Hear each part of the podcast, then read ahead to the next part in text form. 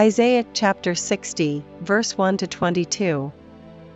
Arise, shine, for thy light is come, and the glory of the Lord is risen upon thee. For, behold, the darkness shall cover the earth, and gross darkness the people, but the Lord shall arise upon thee, and his glory shall be seen upon thee.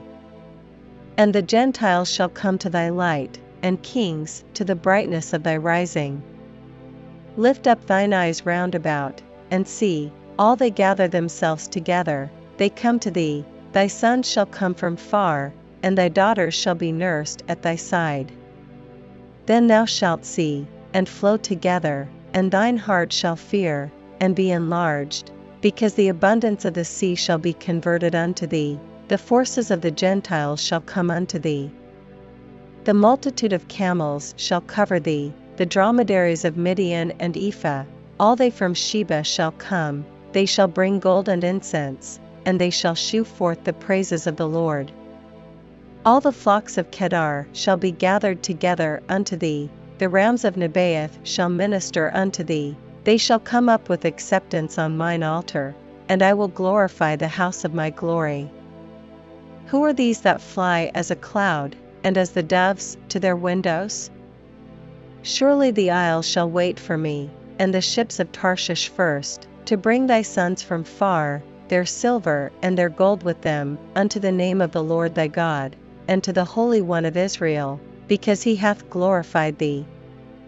And the sons of strangers shall build up thy walls, and their kings shall minister unto thee, for in my wrath I smote thee, but in my favor have I had mercy on thee. Therefore thy gates shall be open continually, they shall not be shut day nor night, that men may bring unto thee the forces of the Gentiles, and that their kings may be brought. For the nation and kingdom that will not serve thee shall perish, yea, those nations shall be utterly wasted. The glory of Lebanon shall come unto thee, the fir tree, the pine tree, and the box together, to beautify the place of my sanctuary, and I will make the place of my feet glorious. The sons also of them that afflicted thee shall come bending unto thee, and all they that despised thee shall bow themselves down at the soles of thy feet, and they shall call thee, the city of the Lord, the Zion of the Holy One of Israel. Whereas thou hast been forsaken and hated, so that no man went through thee, I will make thee an eternal excellency, a joy of many generations.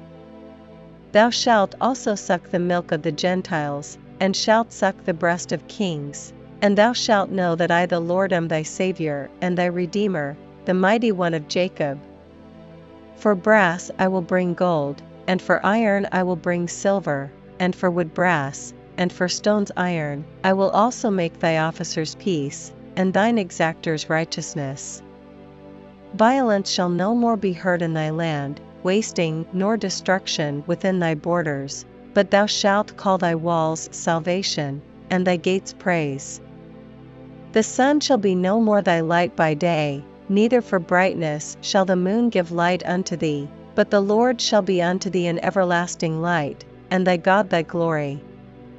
Thy sun shall no more go down, neither shall thy moon withdraw itself, for the Lord shall be thine everlasting light, and the days of thy mourning shall be ended.